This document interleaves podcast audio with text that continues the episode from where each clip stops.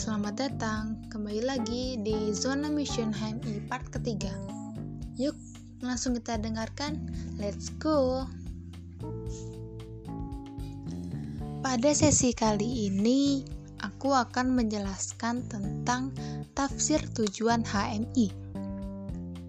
Karena mission dapat diartikan sebagai amanah dan tanggung jawab, maka diperlukan yang namanya tujuan untuk mencapai amanah dan tanggung jawab tersebut. Tujuan yang jelas untuk suatu organisasi hingga setiap usaha yang, dilakukan oleh suatu organisasi tersebut dapat dilaksanakan dengan teratur. Dan tujuan tersebut tak lepas dipengaruhi oleh suatu motivasi dasar pembentukan status dan fungsinya dalam totalitas di mana organisasi tersebut berada. Dan keberadaan mission pun di sini memiliki cukup besar karena secara fitrah kejadiannya manusia diciptakan memiliki maksud dan tujuan. Maka organisasi pun juga seperti itu.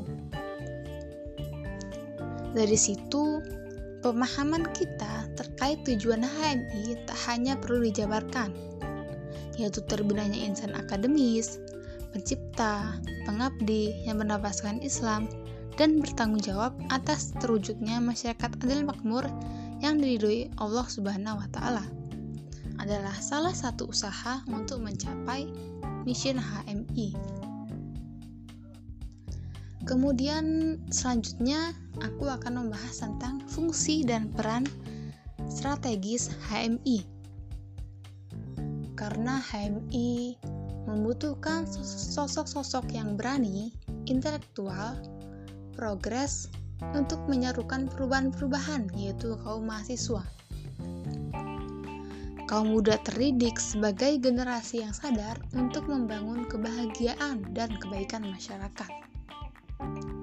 Oleh karena itu, fungsi serta peran kader HMI yaitu memiliki watak yang kritis dan berperan sebagai kekuatan moral atau bisa disebut dengan moral force dan melaksanakan tugasnya sebagai social control di mana mahasiswa mengawal serta mengawasi pemerintahan serta hal lainnya demi kebahagiaan dan kebaikan masyarakat.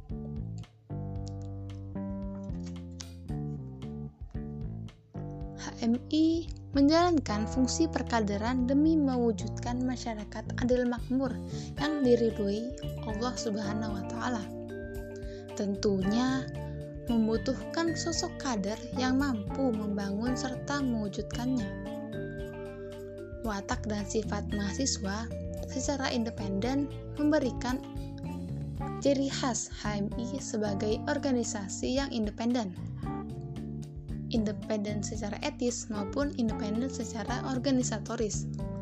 Maka dari itu, peran fungsi strategis HMI perlu diterapkan.